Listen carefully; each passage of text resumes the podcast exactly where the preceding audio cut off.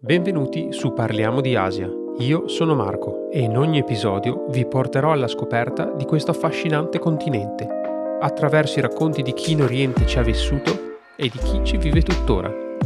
Dopo aver studiato lingua e cultura cinese, ho vissuto diversi anni in Cina. Rientrato ormai da tempo in Italia, sposato con una giapponese, conservo l'amore per l'Oriente. Se siete curiosi di scoprire qualcosa di più su questa parte di mondo, seguitemi in questo viaggio. Ciao a tutti e bentornati su Parliamo di Asia per una puntata speciale. Oggi infatti sono qui da solo senza nessun ospite perché ho pensato di creare alcuni episodi più brevi rispetto alle solite chiacchierate che faccio in compagnia di qualche ospite, visto che diversi amici mi hanno suggerito anche di provare ad avere un format più breve che magari rispetto agli impegni di alcune persone diventa più fruibile rispetto alla solita oretta che durano di solito le puntate e quindi ho pensato perché no, perché non provare a fare degli episodi corti di una decina di minuti in cui vi racconto io qualcosa dell'Asia, qualcosa della mia esperienza in questi posti. Fatemi sapere naturalmente se poi questo format vi piace, se lo trovate interessante, se gli argomenti proposti sono interessanti e se vale la pena quindi continuare. Naturalmente torneranno anche gli ospiti qui su Parliamo di Asia. Eh, ci sono diverse persone che vorrei intervistare, con cui vorrei fare una chiacchierata e speriamo presto di riuscire a incastrare le agende di tutti, che purtroppo non è sempre facile visti i numerosi impegni. Partiamo quindi con questo primo episodio da solo dove vi racconterò delle caffetterie in Giappone. Uno dei posti infatti che adoro frequentare quando sono in Giappone sono proprio le caffetterie.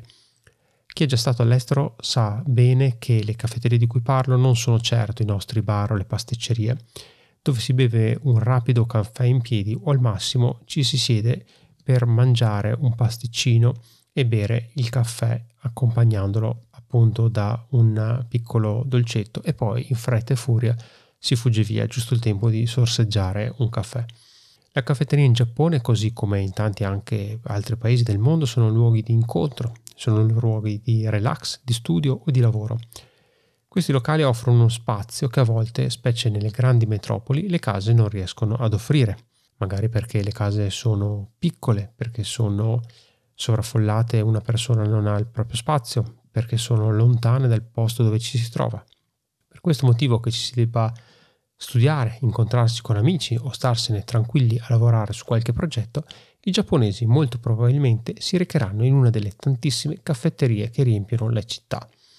Quest'estate, durante la mia vacanza in Giappone, sono rimasto molto colpito dal numero incredibile di caffetterie che si trovano in giro. E non parlo solo delle grandi catene americane, che naturalmente la fanno da padrone come Starbucks, Tullis o altri locali come Dutor, ma anche di una miriade di piccole caffetterie locali che stanno sorgendo davvero come funghi ed è forse la cosa che mi ha colpito di più, questo davvero aumentare di numero e trovare una varietà incredibile di piccoli locali, piccoli veri coffee shop senza grandi marchi riconosciuti, con atmosfere rilassanti, dove il caffè è spesso servito direttamente dal proprietario, un appassionato di caffè trasformatosi in piccolo imprenditore essendomi appassionato anch'io da un paio d'anni di caffè, in particolare mi piace molto il caffè filtrato o pour over, mi piace anche cercare posti dove si possa provare a bere questo caffè, visto in particolare che in Italia sono davvero molto rari.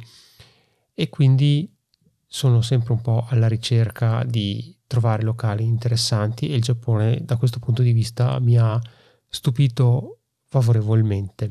In Italia, come dicevo, purtroppo il caffè filtrato è davvero una nicchia ristrettissima, visto che di fatto quello che domina incontrastato è sempre il grandissimo strapotere dell'espresso. Al contrario, in Giappone è esplosa proprio una passione per il caffè, quasi una mania, diciamo, una moda, visto che poi in Giappone spesso vanno molto le mode. Una moda, una mania per il caffè di qualità e tantissimi giovani imprenditori stanno appunto aprendo le proprie caffetterie e piccole torrefazioni. In centro a Tokyo è ormai possibile imbattersi in moltissimi locali che non appartengono a grandi catene, ma che hanno magari uno o due punti all'interno della città. Ma mi sono chiesto perché in un paese con una grande tradizione così lunga e forte legata al tè, diciamo quanto famoso è il tè verde giapponese, il matcha, quanto famosa è la cerimonia del tè, perché allora il Giappone è diventato uno dei più grandi consumatori mondiali di caffè. Addirittura adesso il Giappone è al terzo posto al mondo per importazioni di caffè dopo Stati Uniti e Germania. Per comprendere meglio questa passione mi sono documentato in rete e ho scoperto che, come per molti prodotti importati, il caffè è arrivato nel paese del Sollevante nel 1600, grazie agli olandesi prima e ai portoghesi poi. La parola giapponese per dire caffè, come molti sapranno, è kohi e non è certo una parola autoctona, ma arriva proprio dall'Europa. Quindi la parola stessa caffè è una parola, a differenza di tè, cha, che è stata importata. Il primo tentativo di aprire una caffetteria fu fatta alla fine dell'Ottocento, ma non ebbe molto seguito. All'inizio del Novecento, poi, con la migrazione di molti giapponesi in Brasile, questi si imbatterono nell'industria del caffè, dove molti lavorarono anche. Negli anni 30, Tadao Ueshima creò quella che possiamo definire alla fine la prima industria del caffè ed è considerato il padre del caffè giapponese. Tuttavia non era forse il periodo giusto, infatti tra Seconda Guerra Mondiale e la spinta imperialistica e nazionalista giapponese del periodo, il caffè come prodotto importato, come prodotto che rappresentava anche una moda straniera, subì un forte arresto. Nel 69 poi Ueshima rese popolare il caffè in lattina per il consumo di massa. Lo so che a noi sembra strano consumare il caffè in lattina, ma in Giappone caldo o freddo ne trovate davvero un sacco, è pieno di lattine di caffè nei distributori automatici di bevande e nei convenience stores. La cosa ha avuto un grandissimo successo e quindi diverse multinazionali hanno iniziato a fare lo stesso, Coca-Cola, Suntory, Nestlé. La diffusione del caffè fu aiutata poi da grandi campagne promozionali, per le quali si ingaggiarono attori occidentali famosi, soprattutto americani famosi in Giappone che aiutarono tantissimo questa esplosione del caffè. Naturalmente fu visto all'inizio come un imitare lo stile di vita occidentale, ma la cosa devo dire che funzionò.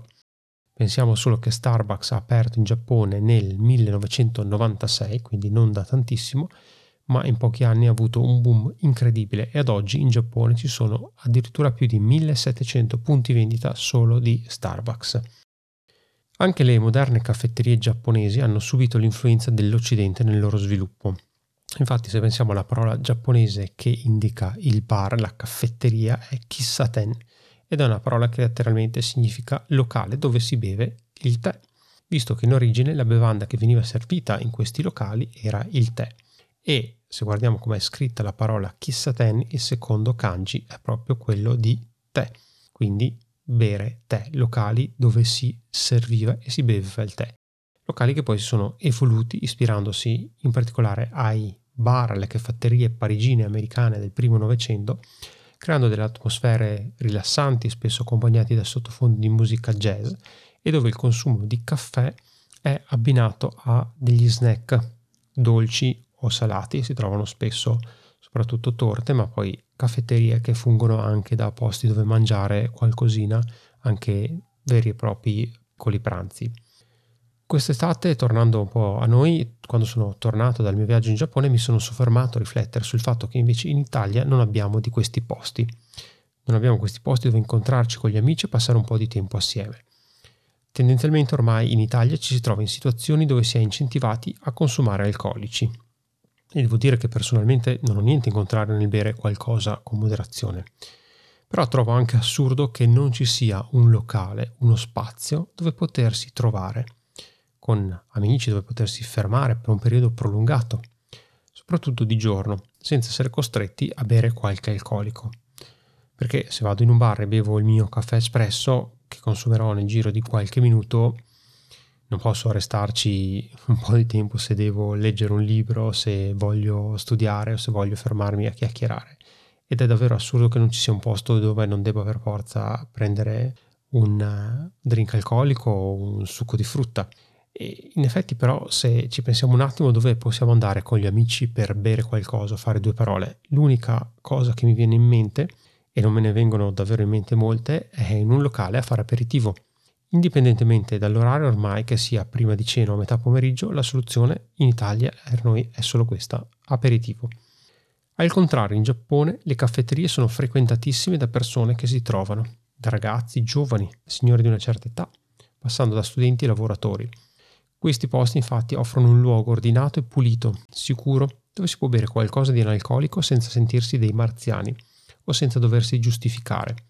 Scusa, ma devo guidare, non posso bere qualcosa di alcolico. Se vado in una caffetteria direi che è abbastanza scontato invece che non berrò qualcosa di alcolico, ma berrò magari un caffè. Di tanti tipi ce ne sono per cui la scelta è sempre comunque molto ampia. Di recente Finalmente Starbucks ha aperto dei punti anche in Italia e molti prima dell'apertura si chiedevano che senso avesse per Starbucks aprire da noi che ci definiamo la patria del caffè. Ma io mi chiedo, siamo davvero la patria del caffè? Io qualche forte dubbio ce l'ho. Comunque vedo che non so se è perché è una novità, perché fa figo, perché è di moda, perché è famoso, ma qui a Verona dove vivo io c'è sempre la coda per andare da Starbucks. E secondo me questo tipo di caffetteria può anche colmare un gap e dare vita ad un nuovo modo, per noi almeno, di vivere la socialità, quindi per avere uno spazio, come dicevo all'inizio, senza essere costretti a bere qualcosa di alcolico, ma allo stesso modo per potersi trovare di giorno con amici oppure per eh, fare un incontro di lavoro, perché no? In un locale appunto che non sia destinato solo al consumo di bevande alcoliche. Poi da amante del caffè come sono mi auguro anche che crescano dei posti carini, belli, originali, dove si può bere anche un bel caffè di qualità e che possa diffondersi anche un modo diverso di bere il caffè, che non sia legato solo all'espresso dopo pranzo, ma appunto ci sono tantissime altre forme per bere il caffè. Questa era la mia piccola riflessione sulle caffetterie giapponesi, non so se le conoscete, le conoscevate, sono davvero secondo me un posto molto bello e insomma perché è stato all'estero, Starbucks è un po' un classico esempio di caffetteria, ma come dicevo ne stanno sorgendo davvero tantissime in Giappone di piccole e di ambienti molto molto uh, personalizzati a seconda di, di chi li vive e di chi li gestisce. Ecco, questa era quindi una nuova puntata, un piccolo nuovo format di Parliamo di Asia per condividere alcuni argomenti legati all'Asia, legati all'Oriente. Se questa puntata di Parliamo di Asia vi è piaciuta fatemelo sapere, se avete modo, tempo di lasciarmi una bella recensione su Apple Podcast, la cosa mi aiuterà ancora di più ovviamente a far crescere, a far conoscere questo podcast. Ci sentiamo presto con altre puntate, come dicevo ovviamente torneranno anche gli episodi con degli ospiti in compagnia.